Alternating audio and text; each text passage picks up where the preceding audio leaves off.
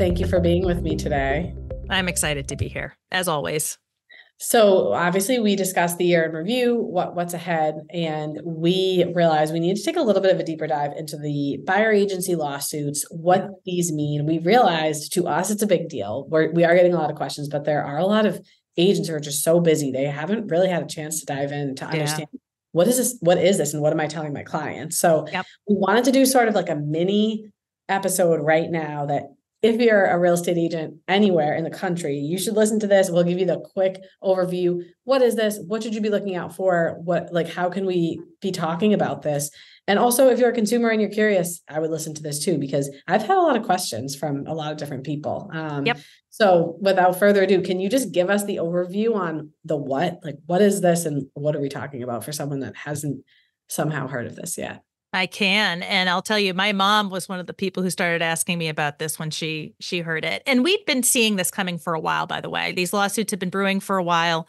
Um, MLS PIN in particular, which is the MLS that covers um, the the most populous area in Massachusetts, uh, was one of the the people in the lawsuit, uh, mm-hmm. uh, one of the lawsuits. So um, we've been watching this, knowing that this was coming, and I'll tell you, it went from important and not urgent for most people to suddenly important and urgent and that's why it's it became the talk of the town uh, this fall.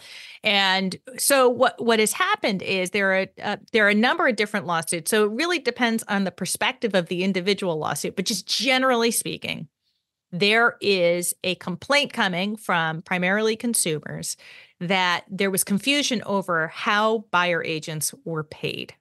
Mm-hmm. and in just important to note, in none of those lawsuits did people say, I really thought he or she were volunteering.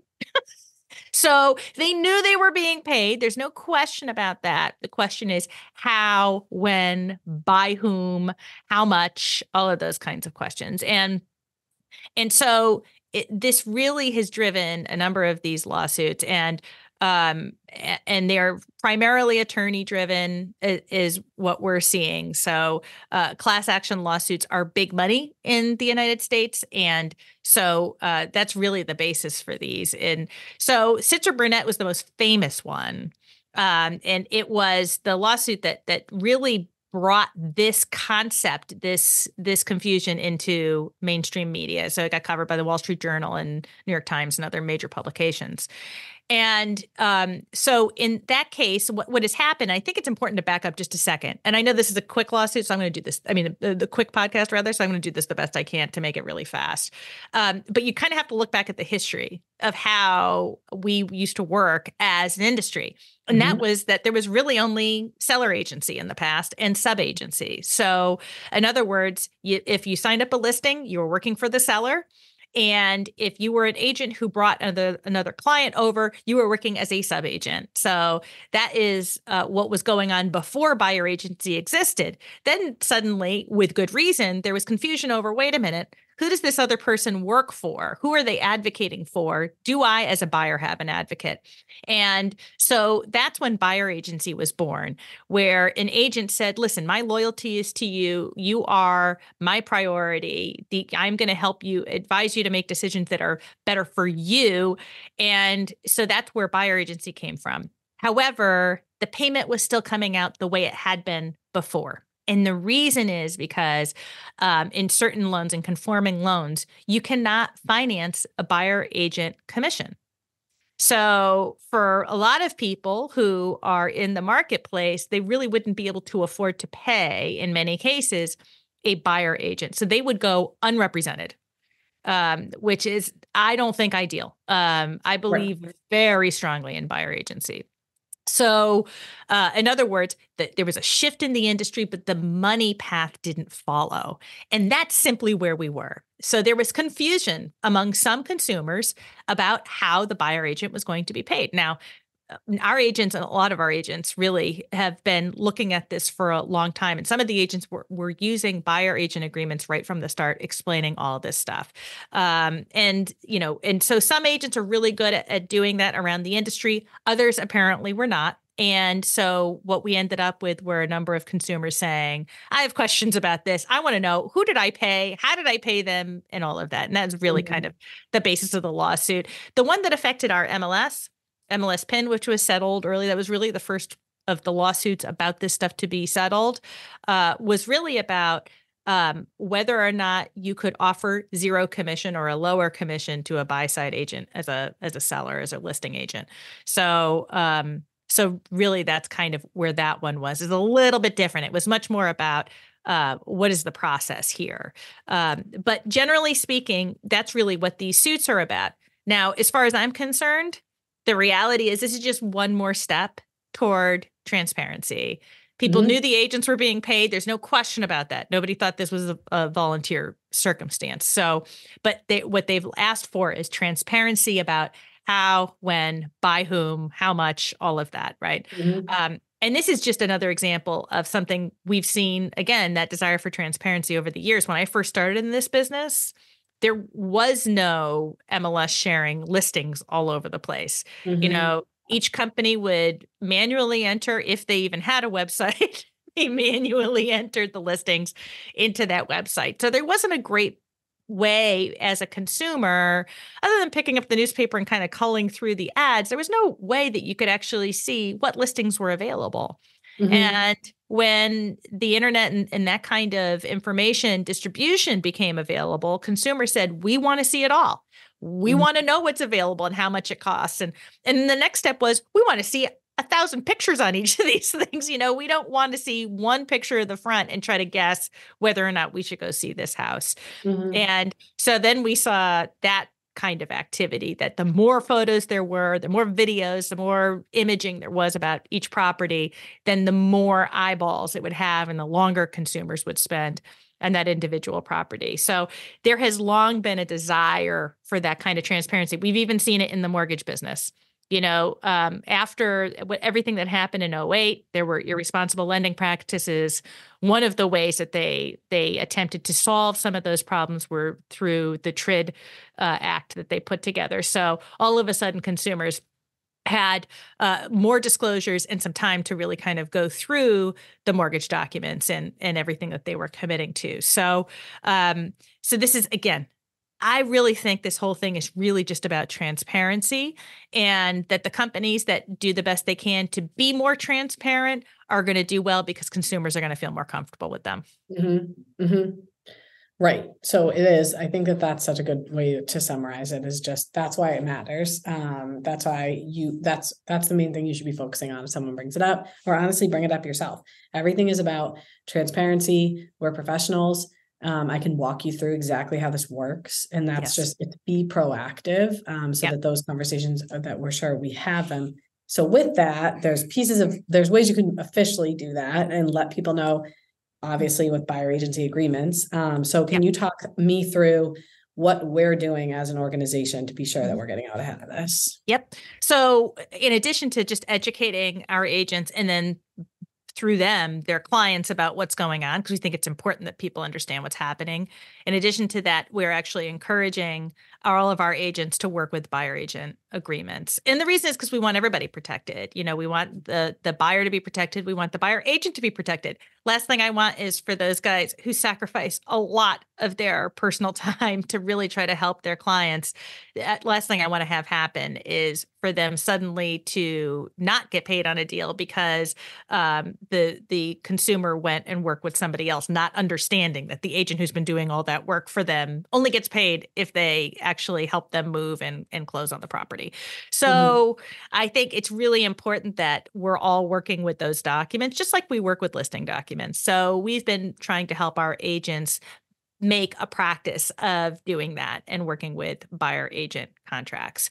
Um, and so that's really the primary push but again a huge portion of it is really education is that we all get comfortable talking about this um, mm-hmm. as you said bring it up first we have a number mm-hmm. of agents who do that they go into listing appointments and they say you've probably heard about these lawsuits and then they have a really fruitful conversation about yeah. it so i think it's hugely important not to shy away from these kinds of things but really meet them head on The problem has been that people have the questions after the fact, and that's what makes people feel uneasy. So, yep. going forward, what do you think for the industry? Are we worried about more of these? How is all that going to play out?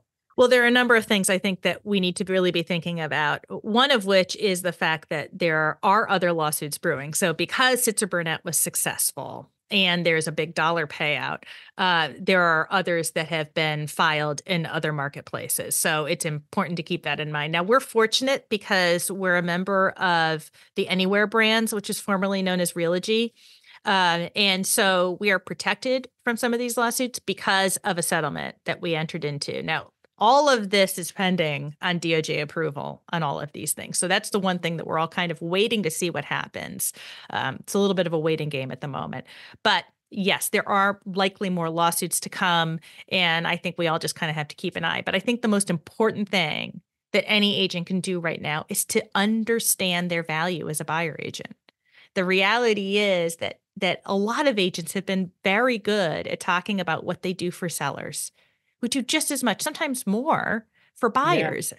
You know, when I think about what everybody's gone through in such a tight inventory market over the last few years, there are agents who have written 10, 20 offers for one client. Right. That means they've done their job 10 or 20 times yeah. without it coming to fruition. It's a frustrating experience for both parties, but it's important for people to understand that that agent is really working very, very hard. Uh, right. So I think a huge piece of it really is helping people understand what buyer agents do, what value they bring to the table. And I'll tell you again, I mentioned in the beginning that my mom and I were talking about this, and she's been asking me questions about it. She said to me, I would never buy a property without a buyer agent. She said, it's just too much at stake. Mm-hmm. You know, mm-hmm. that is really the bulk of her assets and right. it's an infrequent, even though my mother has moved many times over the course of her lifetime, it's still a very infrequent transaction. Mm-hmm. And it involves a lot of things. It involves contracts, negotiating. You know, a lot of people don't enjoy either of those. Unless you're an attorney, you probably don't enjoy those things. It involves a major financial commitment.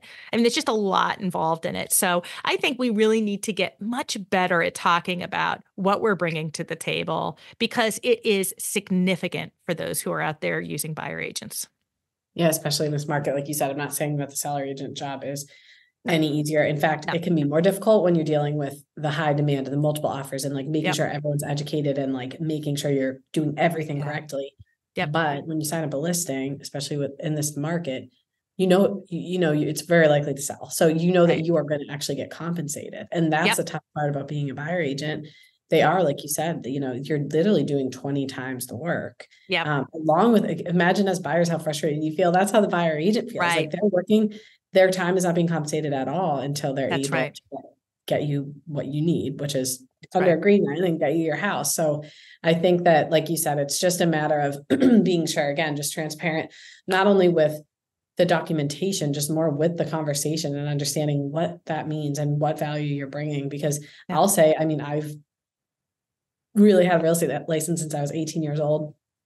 I've done like seven to 10 real estate transactions on my own. And I still will call an agent in the market yeah. that I'm looking at and always use somebody to get their yeah. information because you need a, somebody that is specifically looking at that market all the time. Mm-hmm. And you need it to make sure that you're like, I know what I'm doing and I still want to make sure like, most yeah. of our agents, if they're going to sell a property, they have somebody else putting it on. That's right. That should tell you enough. It's even real estate agents who know exactly what they're doing when you're the one doing the actual transaction when you're the purchaser or you're the buyer you're usually saying i know that enough is going to come up or that there's enough at stake here that i yep. would love to just have someone else looking at this or giving it's a very if you think about it not only is it complicated it's emotional so yeah. one of the really neat things about working with an agent is you get that arm's length distance right. from it, right? Which helps you make better decisions.